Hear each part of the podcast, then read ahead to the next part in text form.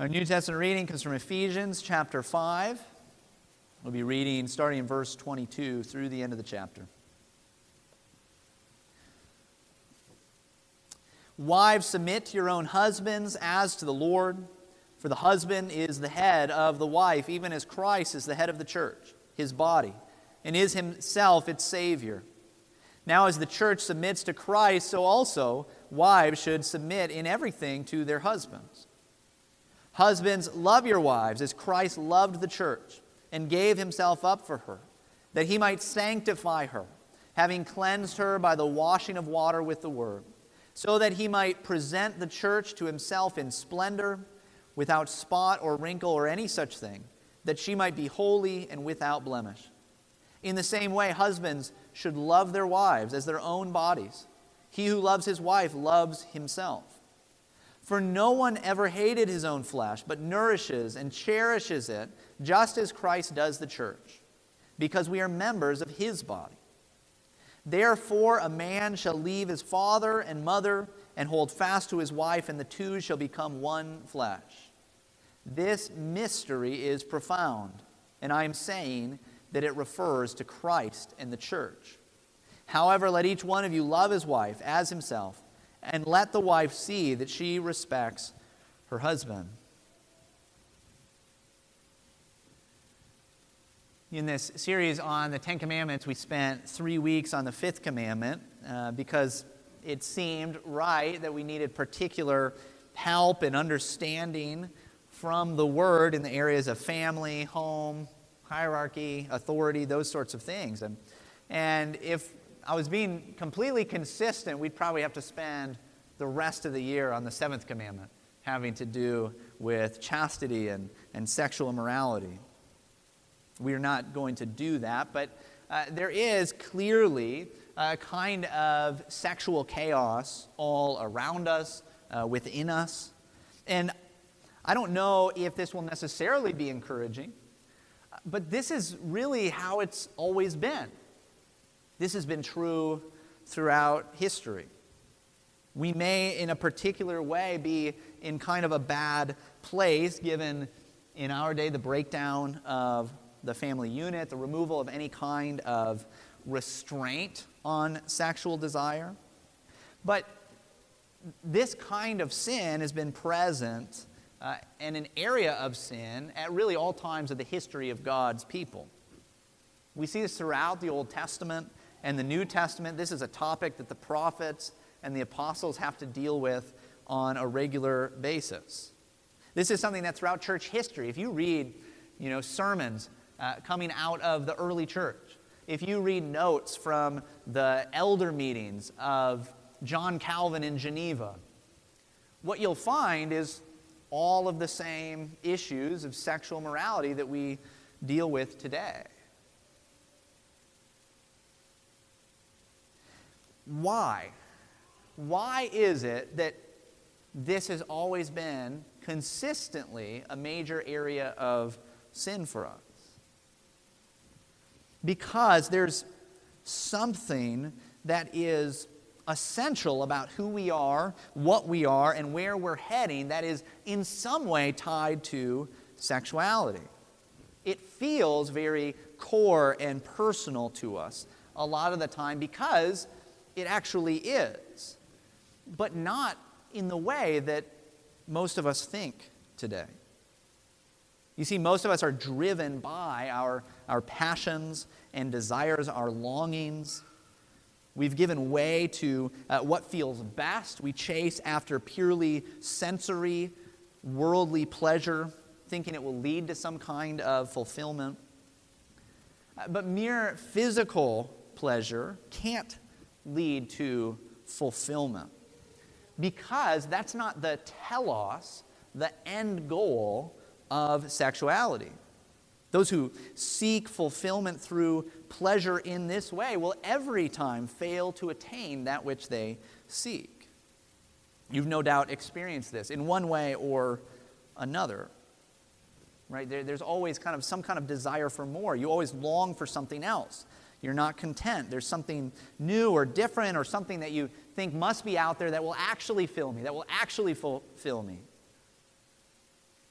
The problem is that very often you're driven by lower, or what we might call baser desires, rather than those earthly desires directing you toward something that is higher, toward a higher purpose for which they were given.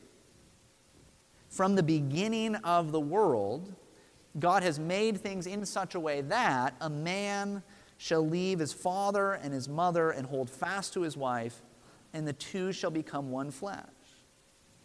But this has always been directed at something even higher, even greater, something uh, beyond mere physical enjoyment or pleasure.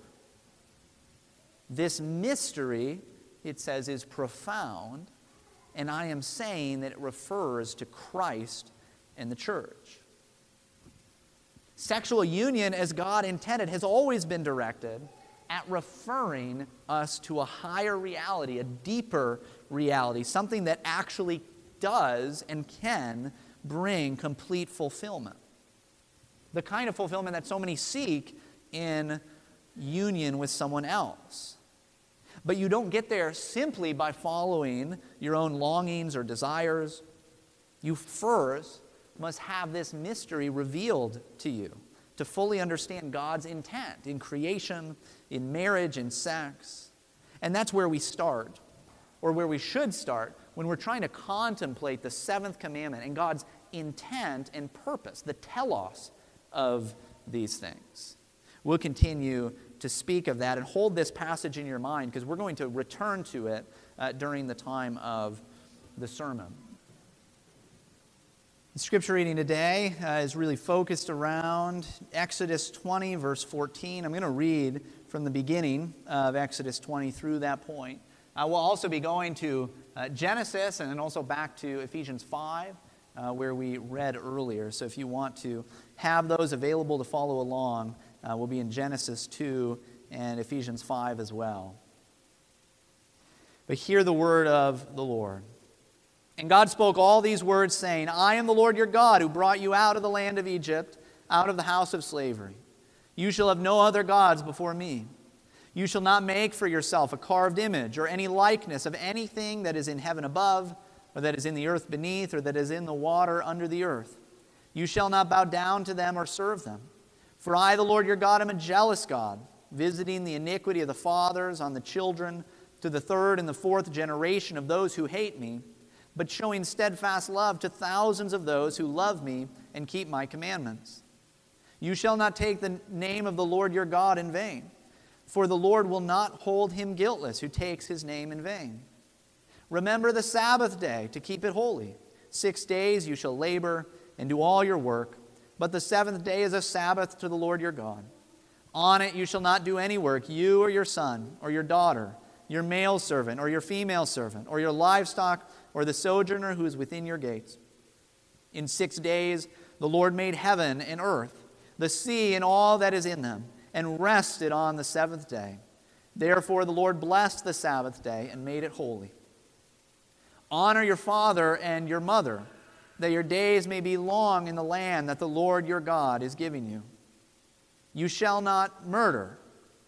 You shall not commit adultery.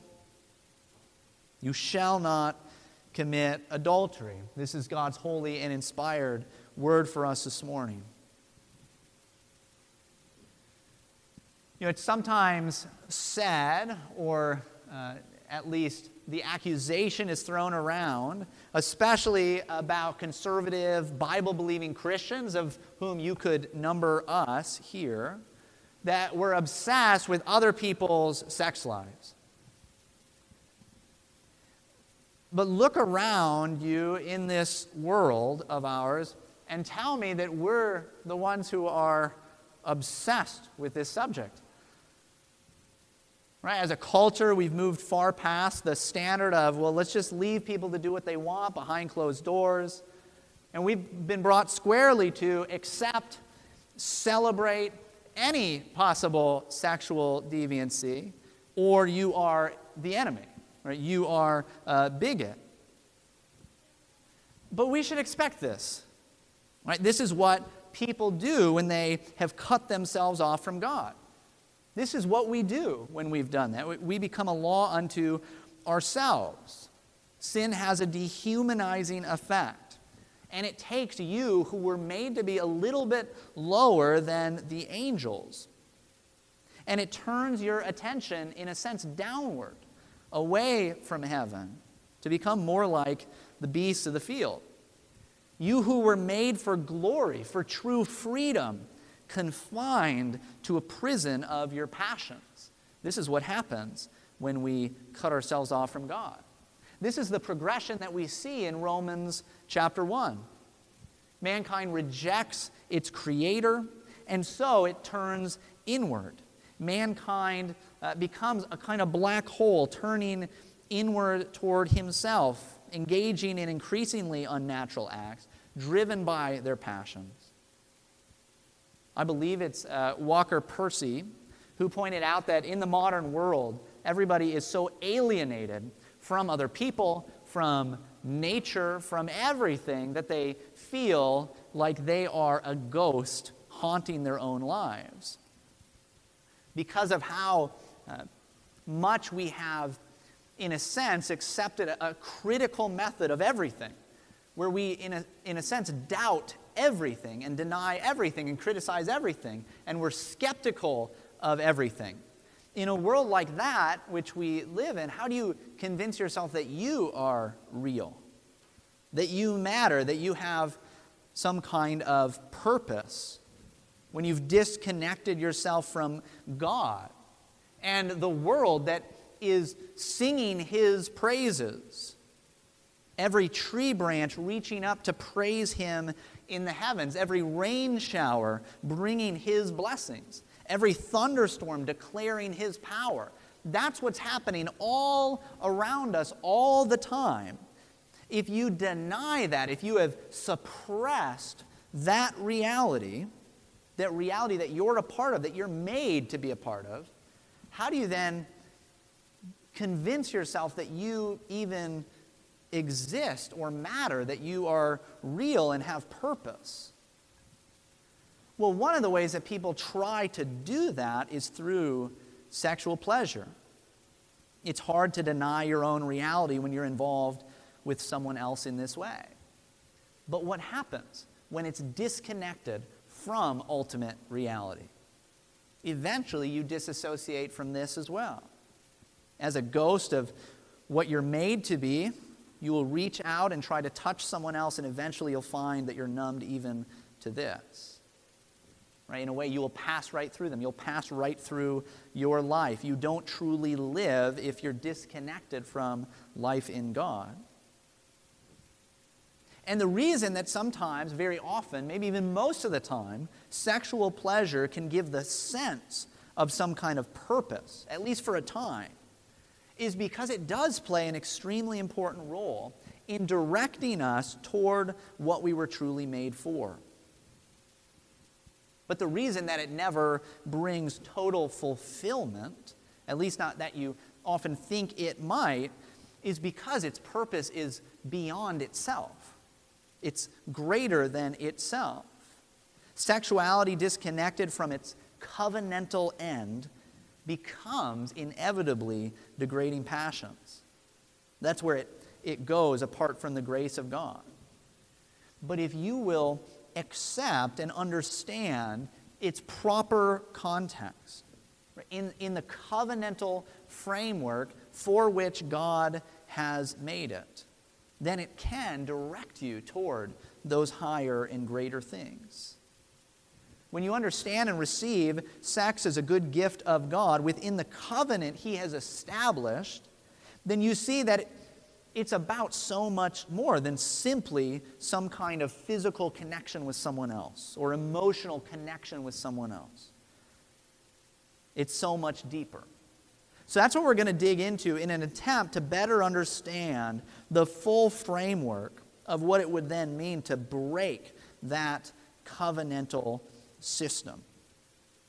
And the first thing we can say about the covenantal structure of sexuality is that it is about union, not about you. And union is not spelled Y O U N. Union is something that happens between you and another.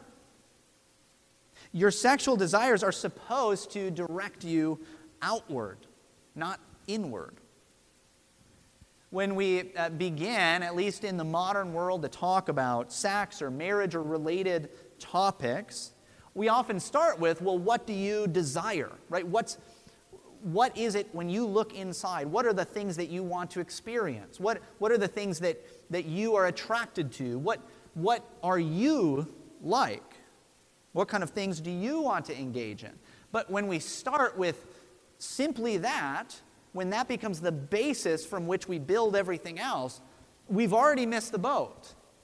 We've already missed everything because it's not ultimately about you. Yes, this is a subject that feels deeply personal because it does have to do with things that are close to your heart. The Apostle Paul says that all other sins, other than sexual morality, are committed outside of the body, but this is a sin against your own body. It's deeply personal, it is deeply spiritual, but it's not primarily uh, about you. You are not the foundation of how we should understand it.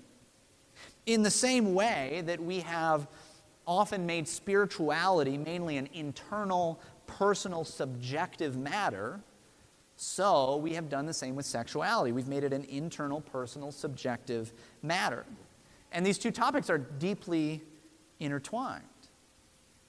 But sexuality is made by God to be uh, primarily covenantal, and so it is about union with another and about directing you toward an even higher and greater union. We read in Genesis chapter 2 Genesis 2, verse, starting in verse 18. And I'm going to read uh, through the end of the chapter. But we read this. Then the Lord God said, It is not good that the man should be alone. I will make him a helper fit for him. Now, out of the ground, the Lord God had formed every beast of the field and every bird of the heavens and brought them to the man to see what he would call them.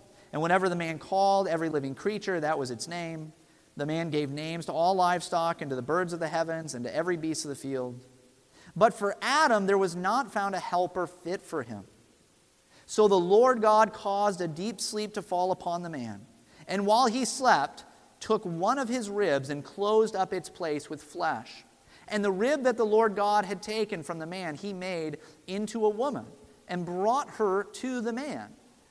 Then the man said, This at last is bone of my bones and flesh of my flesh. She shall be called woman, because she was taken out of man.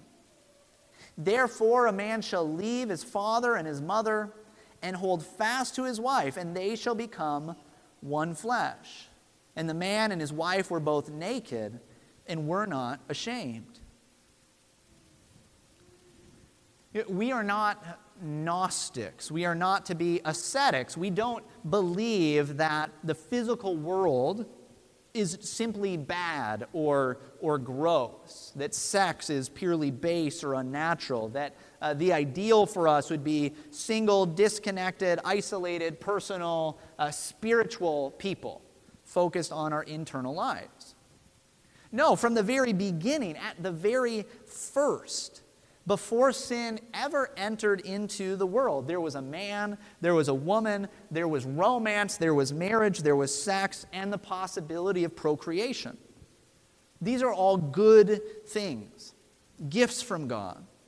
This was always God's intention for mankind. This was always how He was going to fill the world with those who were made in His image and would take dominion of all of creation. That was always the plan. In our response, then, to sexual sin and sexual chaos, may the Lord keep us from rejecting His good design, the good things. But the orientation from the beginning was directed outward.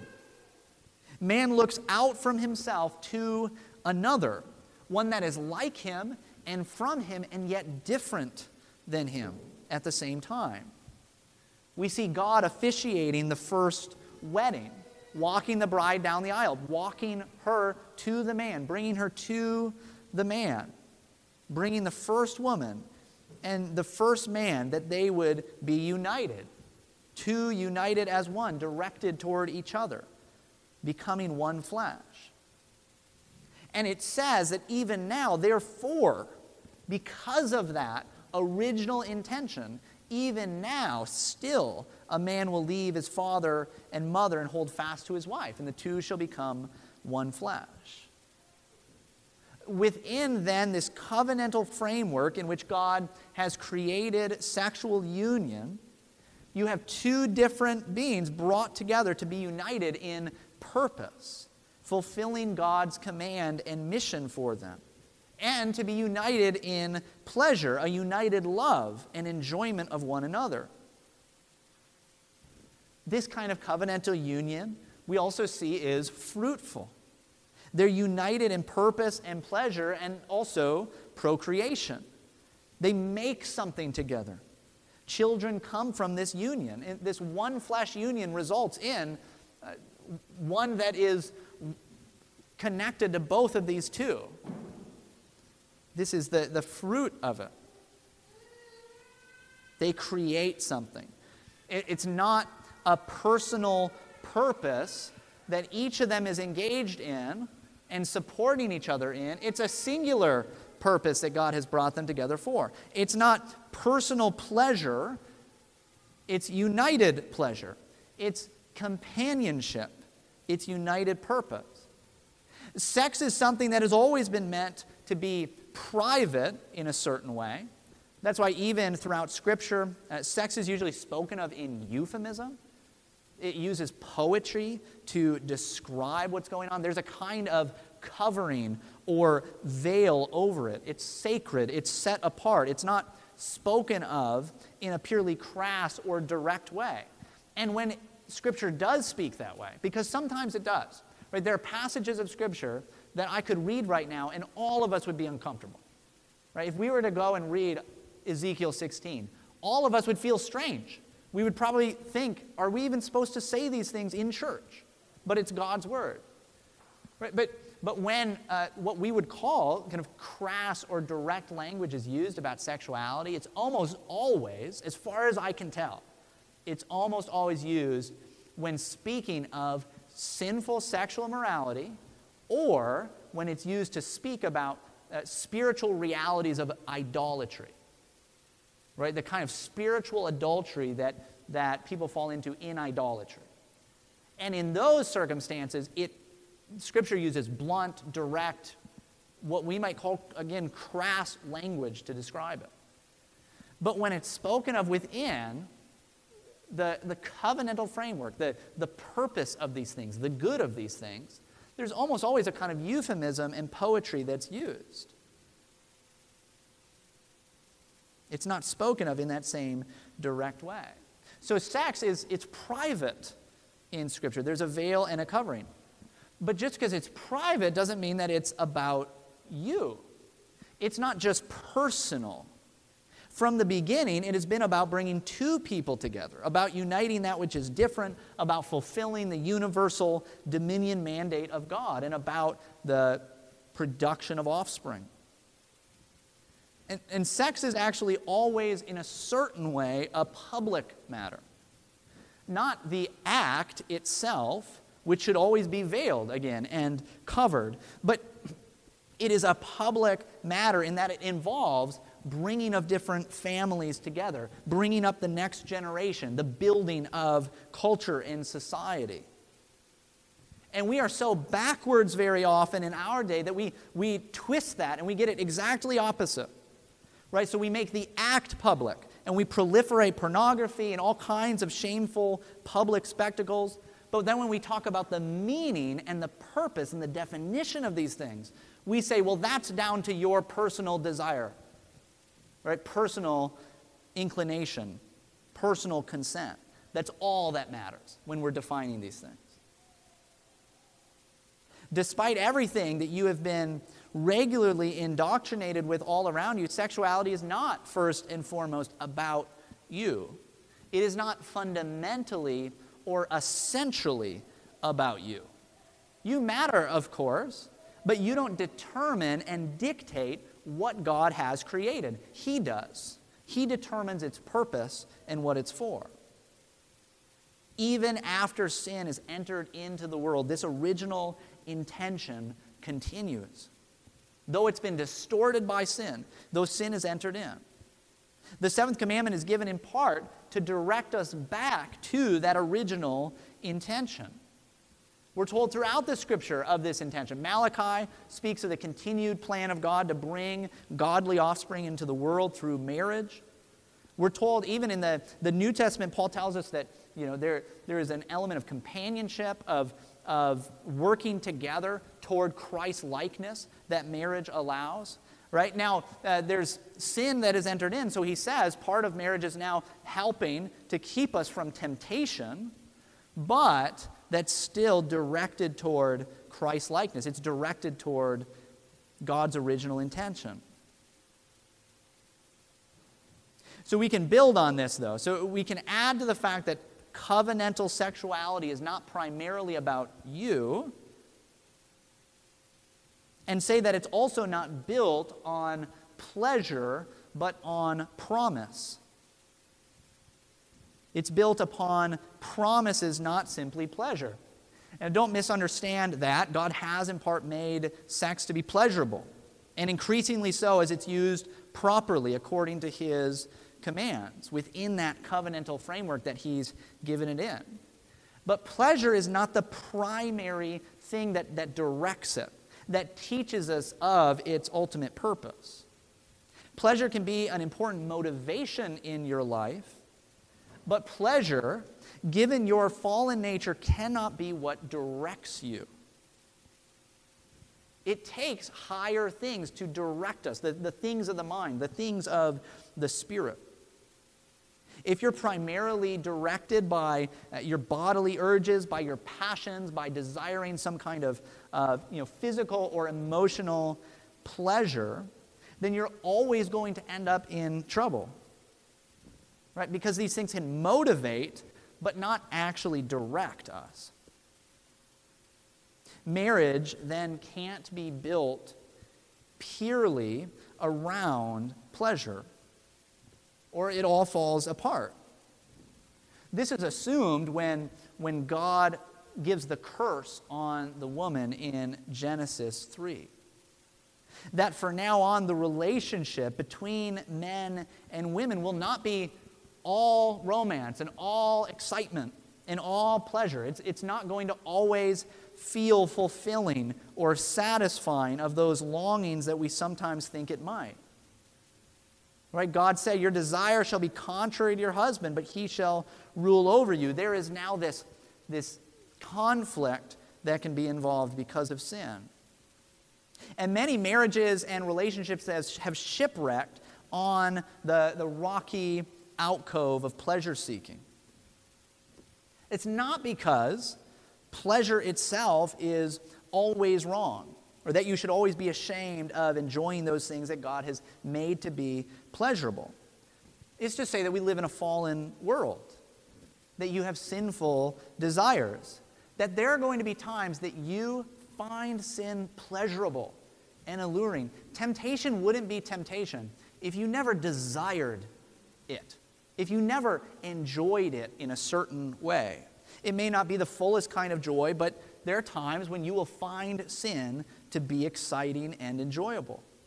There are going to be times when you find righteousness to be something that you don't care for at all, that you don't want to do, that's difficult. You cannot then build your sexuality around purely the pursuit of, of pleasure or enjoyment covenantal sexuality from the beginning has been built around the idea of promise, not just pleasure. The man cleaves to his wife, and they become one flesh. God brings two together and unites them with a portion of his, of his spirit based around the promise of faithfulness, the promise of service, the promise of the duties which we owe one another, the promise of seeking after the Lord together. It's built then around vows, around promise. This is really simply another way of saying it's built around the idea of covenant, relationship with another built on promise. Finally, we can say that sexuality was made by God to be covenantal because it points to a deeper covenantal reality than simply this earthly life. That's not to say that marriage and the bonds that we form in marriage aren't real or that they don't matter. In fact, they are more real and more important than you might recognize sometimes. But the, the meaning of it all, the fact that it is real, comes from the fact that it's not merely based around worldly custom. God designed this and intended it to be something that points us to a higher spiritual reality. This momentary marriage of yours, these desires that God has given you for union with another, it ultimately points to the reality of Christ's covenantal love for his church and the union between God and his people. That's where it all is directed. We see this in Ephesians 5, as we've already read. Paul quotes Genesis 2, right, from before the fall. And he says this, he, he quotes that, and then he explains a bit more. This is in Ephesians 5, verse 31. Therefore, a man shall leave his father and his mother and hold fast to his wife, and the two shall become one flesh. This mystery is profound, and I am saying that it refers to Christ and the church. However, let each one of you love his wife as himself, and let the wife see that she respects her husband. This covenant of marriage in which sexuality was made to be engaged in, it is called a profound mystery. Not because it can't be understood. Right? Paul tells us in 1 Corinthians 4 that the apostles were the stewards of the mysteries of God. Right? How can you steward something that you don't know or, or understand or get? No, you can know what this mystery is all about. You can know what the mystery is speaking about and referring to. But it wasn't fully known, it wasn't fully revealed until Christ came, until it's been revealed in Him. This is what it was all about the whole time.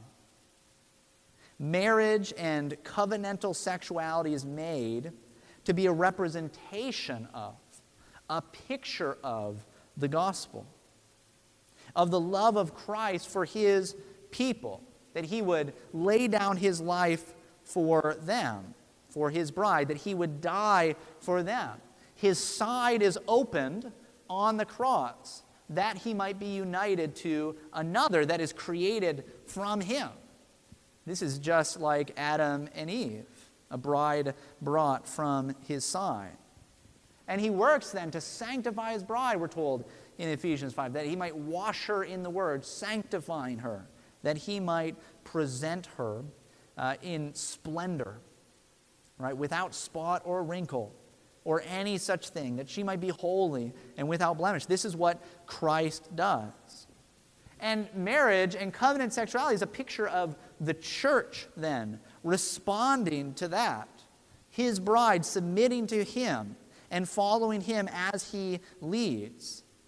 It's an earthly picture of the deep intimacy between God and his people, of the union that God's people have with him.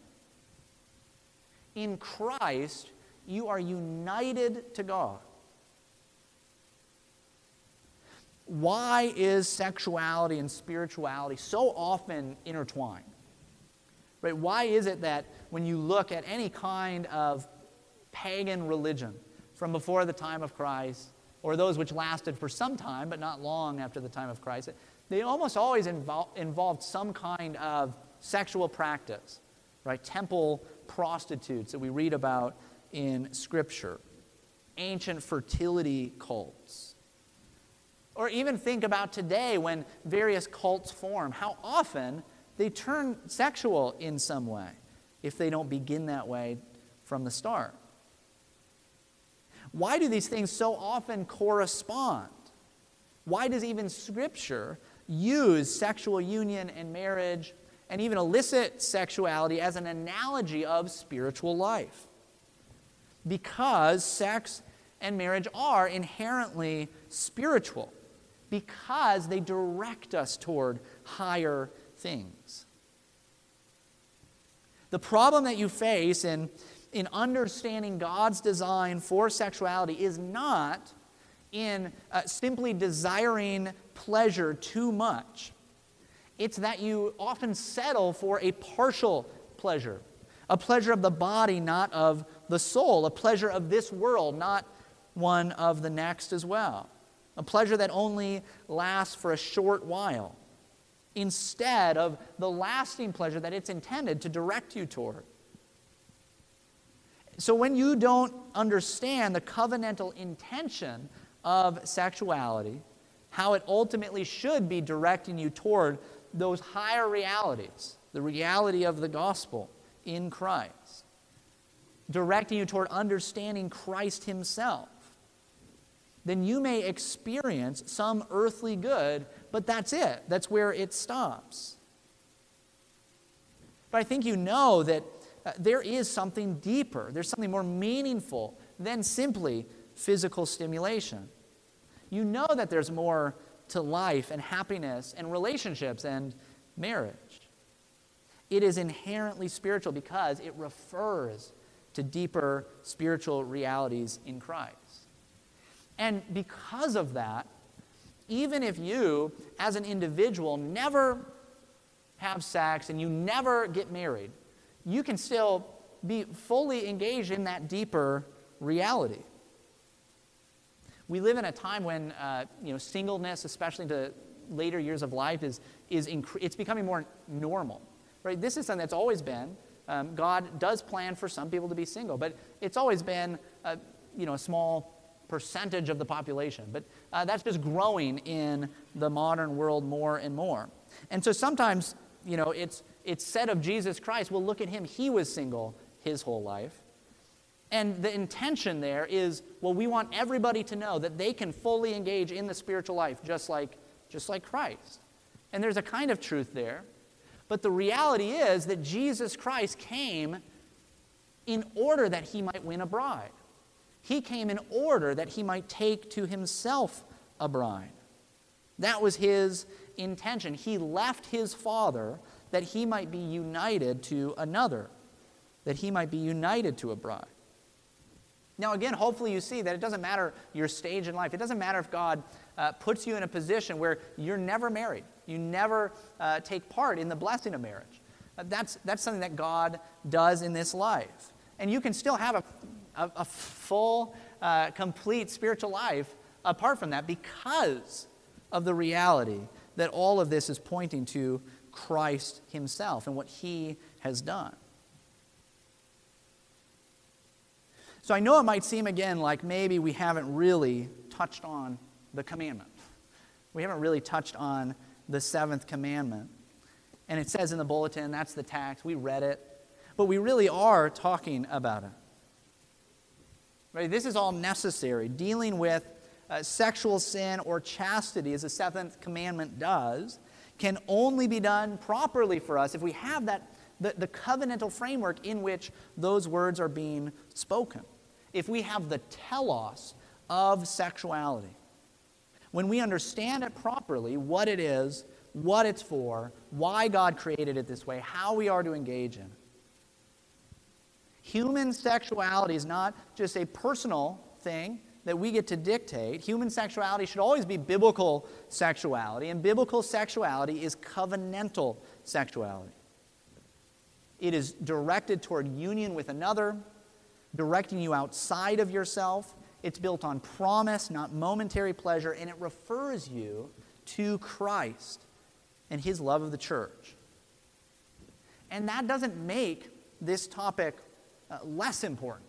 right? That doesn't take away the importance and the goodness of marriage or sex or something like that. It actually adds to its importance. It adds importance that we may not otherwise give it. We may treat these things casually when God doesn't. When God tells you not to commit adultery, or on the positive side, to be chaste in heart, in mind, in action, to direct the desires that you have according to the covenantal love in marriage that He has designed. He is helping to guide you toward what is ultimately greater joy, not less joy. Right? He's directing you toward uh, greater pleasure, not less pleasure. He's directing you toward greater glory, not less. We mentioned earlier, and I'll just close with this. We mentioned earlier that even in the Lord's Supper, we have this image of a wedding supper, of a, of a celebration at a wedding that looks forward to the day when Christ will return, when this, this wedding will uh, take place in its fullest form. And we read about this in Revelation 21. And I'll just close with reading this for us. Then I saw a new heaven and a new earth, for the first heaven and the first earth had passed away, and the sea was no more.